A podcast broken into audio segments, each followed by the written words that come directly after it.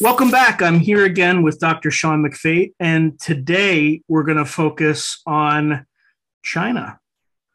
Sean, Speaker Pelosi just got back from her trip, I believe. China was acting a little bit hyperbolic, I would say.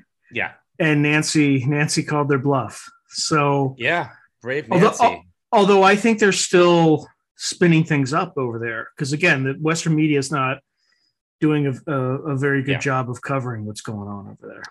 No so there has been a lot of bluster from from china. So china likes to saber rattle or fan rattle or whatever you want to call it uh, a lot.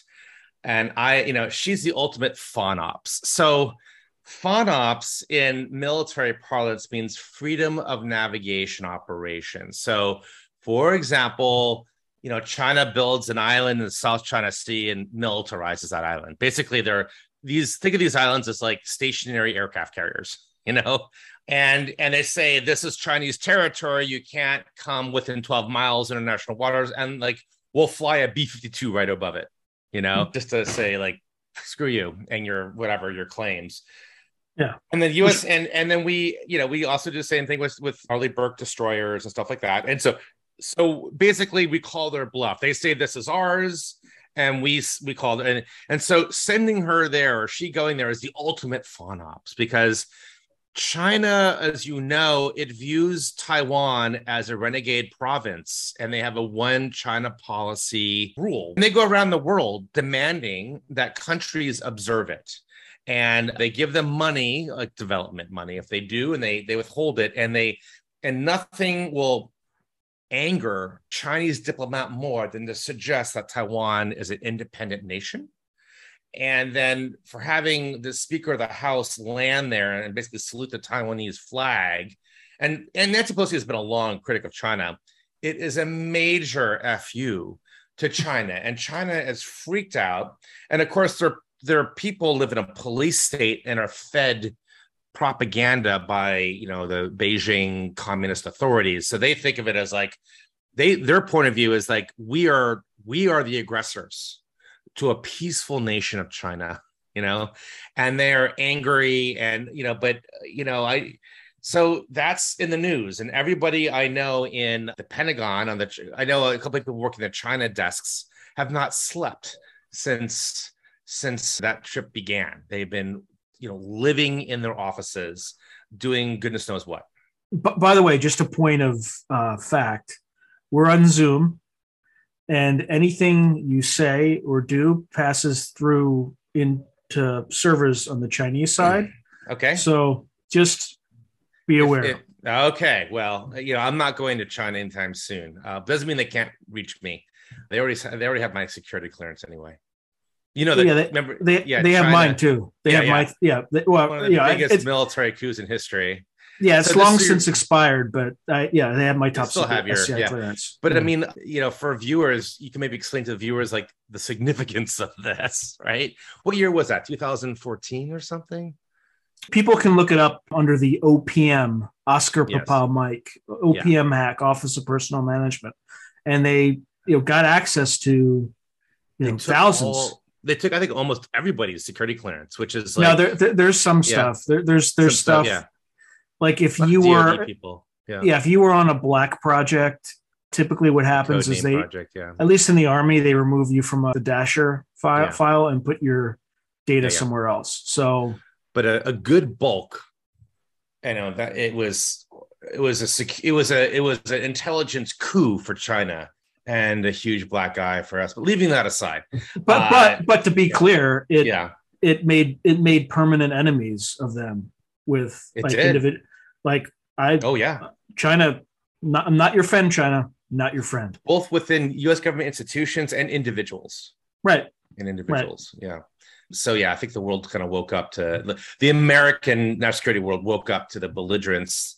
I mean, I think there were China trackers who had been tracking us, but now like the the hoi polloi of the national security community, like moi, we're like, oh my god, this is you know. But yeah, okay. So Zoom, you know, everything's filtered through, and and well, well yeah. and just going back to our you know prior discussion yeah. on on strategy, right? mm. you know, not a fan, but it's smart. The other yeah. thing that they're doing is look at TikTok, right? Mm-hmm. There is the ultimate way to penetrate the electronic devices of every household on the planet. Right. And if you look at the terms, again, this is like a Rogan thing, but if you look at the terms of service, they not only get access to like full access to your machine, any machine in your household where you don't use TikTok on, they have access to. So if you have a, a high powered diplomat in the US and their kids using TikTok and yeah. they don't know anything about it, the Chinese are collecting on them, collecting on everybody. And what is shocking about it is their strategic worldview is they they're into this whole social credit system. And yes. this what this does is it helps them plant the seeds for a but you know again I'm not I don't know what their strategy is but if I'm looking at it from the outside this is and I were playing with their hand I would probably do the same thing.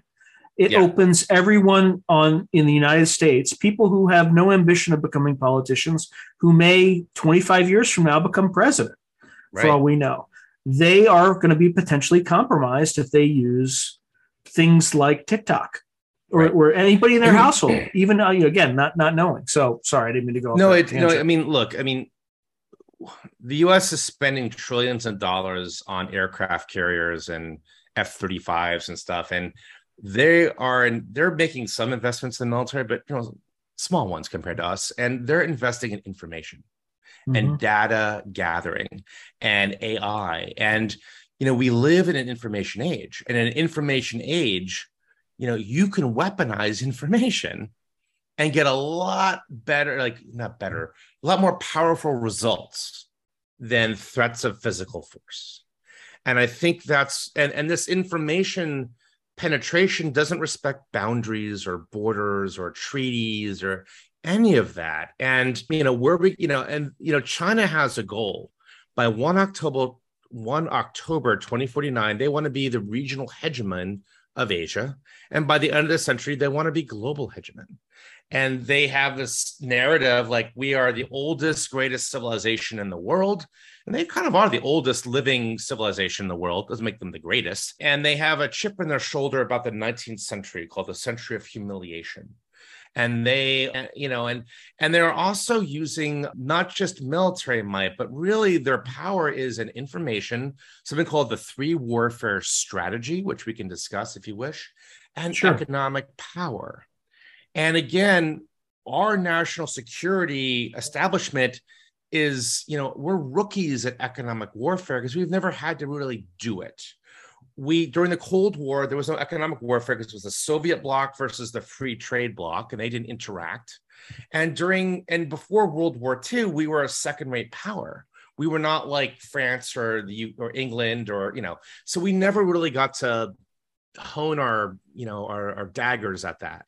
So that we need to get savvy about how do we engage in you know economic warfare without scuttling our own economy in the process? And mm-hmm. some other things too. But this is china when they look at how to wage war or foreign policy or statecraft whatever we're going to do they look at using all instruments of national power like coercive diplomacy their economic might their military and their in this information component where we generally look at just the military you know, half of our federal discretionary budget goes into the Department of Defense. The other departments don't really look at, you know, they look at cooperating with China, and that's not wrong, but we need to have a cooperate, compete, come, you know, and like, you know, push back thing. So, yeah, it's uh, it, it's concerning too because it's they practice this sort of gray zone warfare where they'll take things just to the brink and then back off or stop. Not really back off, but just stop before we respond. That's right. But they keep everything they capture or they make. Or they have a user fishing fleet. So they have something called the cabbage tactic, which is if there's an island that they want to capture, they they have they have their navy, but then they have like this massive fishing fleet that has you know Chinese navy radios on it. They work for the Chinese navy and they blur the line between civilians and, and combatants because they surround and they intimidate that island using this like their fishing fleet. They're they're like I call them like not little green men, but little blue men. And they also engage in things like lawfare. These are things to undermine international rule of law. So they do things that brazenly are against international norms and law when they take islands and they threaten people and they say the nine dash line's all theirs in the South China Sea. And, you know, countries like I think like Philippines sued them in the International Court of Justice. International Court of Justice in The Hague says, China, you're wrong. They just ignore it and they reinterpret it in a ridiculous manner, like something even Saturday Night Live could come up with. I mean, just silliness. And so this is, they're using crafty and cunning tools of power and they're getting away with it. And this is why they're going to continue to do it. And we need to change the way we think about how do we get China out of the South China Sea? How do we put China back in the box? Because China has no friends, by the way. I mean, all those countries around it hate China, and they've hated China for like a thousand plus years. Why can't we do more about that? Why can't we build a wedge strategy to put daylight between Russia and China right now? I mean, there's all sorts of things that we should be doing. I just don't think we're aggressive enough. There are risks to doing it, yes, but there are also risks for the status quo. So we need to have an intelligent conversation about other ways to compel, to co- cooperate, and to compete. And what would you recommend that we start to do in order to reverse a lot of these gains? Well, so I I kind of specialize in sneaky war, but I think there's there's some craftiness, but there's also there's an economic angle to this as well. I mean, their their real estate market is in real peril right now right? Mm-hmm. They've also the the CCP has created political sort of I hate this term buy-in for the regime because they keep on delivering material improvement to the masses and the growing middle class. Well, that's going to plateau soon, I think this this decade. And when it does, will their middle class take it or they kind of fight back? Can we accelerate that? Stuff like that you know this information stuff that they're doing to us we can't stop it but are there things that we could do to them? The, uh, the answer is yes but we choose not to. And there are some risks and there's other things that we i can we can go into some strategy about some of the underhanded things so your viewers can think about whether that's prudent or not. But there's a lot of hurt that we could do. I mean by you know, air, sending more aircraft carrier groups in the South China Sea to deter China is not working. There are other things that we could do in addition to that that might be helpful. Do you have any anything you can discuss? Sure. So let's just do a thought experiment. Okay, this is not me advocating for this, but this is like stuff that should be on the table. So we need to adopt a, a, a, sort of a strategy or a grand strategy, even of the way to get China out of the South China Sea, get them out of trying to influence Africa and Latin America, is we need to get them more interested in their regime security than their external expedition ambitions. If you get them more worried about their internal, their domestic security, they will pull back voluntarily from all this expeditionaryism.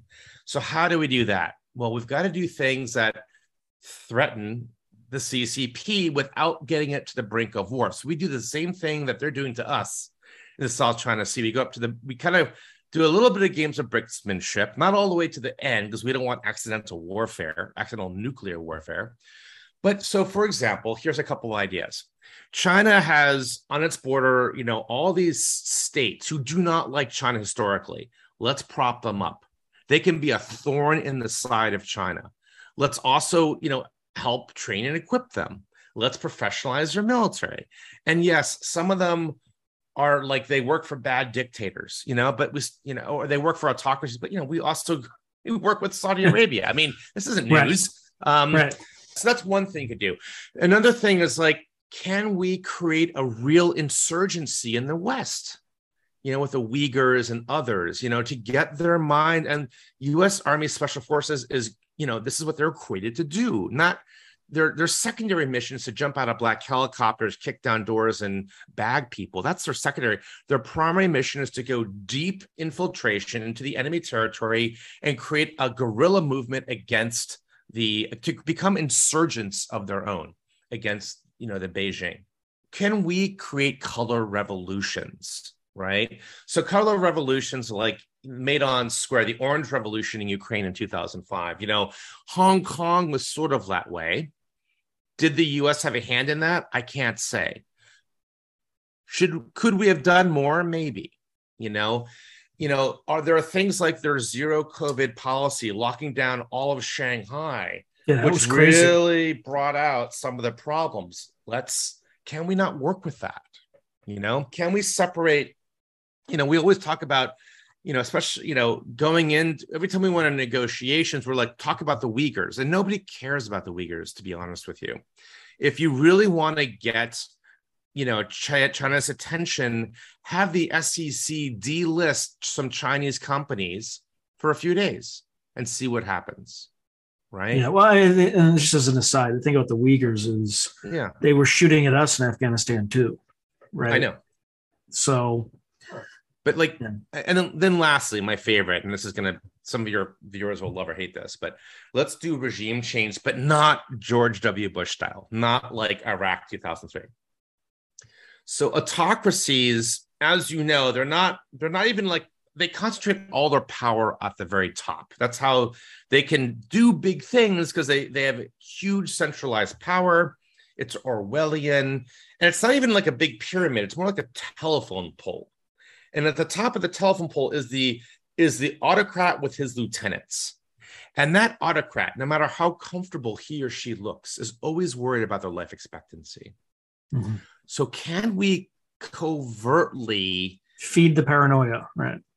And right, and then convince him. I think we may have talked about this. You know, convince him to take out some of his lieutenants for us. I mean, there's all sorts of things that we can do we ought not to. And there's good reasons for that. There's also good reasons to consider this because the status quo may not be working.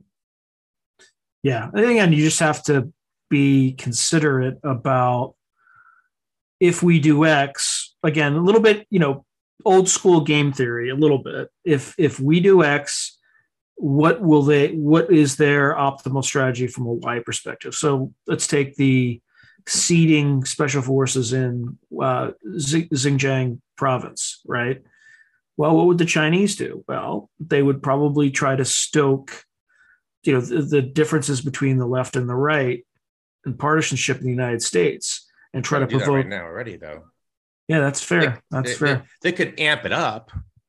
But yeah. if they amp it up, they risk exposure. So the three warfare strategy is all about the three warfares is in it's it's three things. One is lawfare, as we've discussed. One is like their, you know, like they have their version of RT News called CCTV and their own media, and the and the third is like political. We call political warfare. And can they stir the pot between the red and blue culture war so that we kind of take ourselves down? So mm-hmm. they might respond with more aggression on that that could be the case. But yeah there when we there is you're right there's a we do this they do that. Although it could be very hard to predict those things especially for autocracies because it's so personal. Yeah it's, and it's nonlinear and yeah. Yeah yeah. And then they whatever they do they can do quickly. They can do a lot, a lot more a lot more quickly than we can.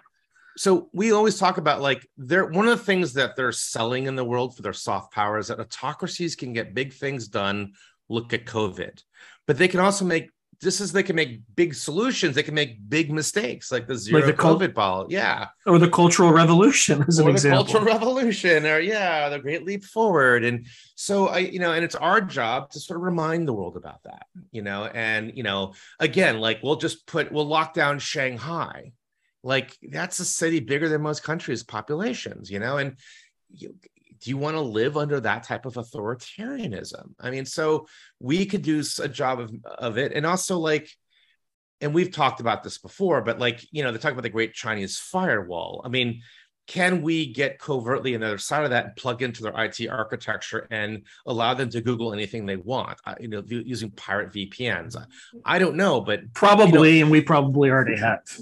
But do we have it enough? Is the question. And I guess because autocracies are built on lies. They're built on manipulating people's perception of reality.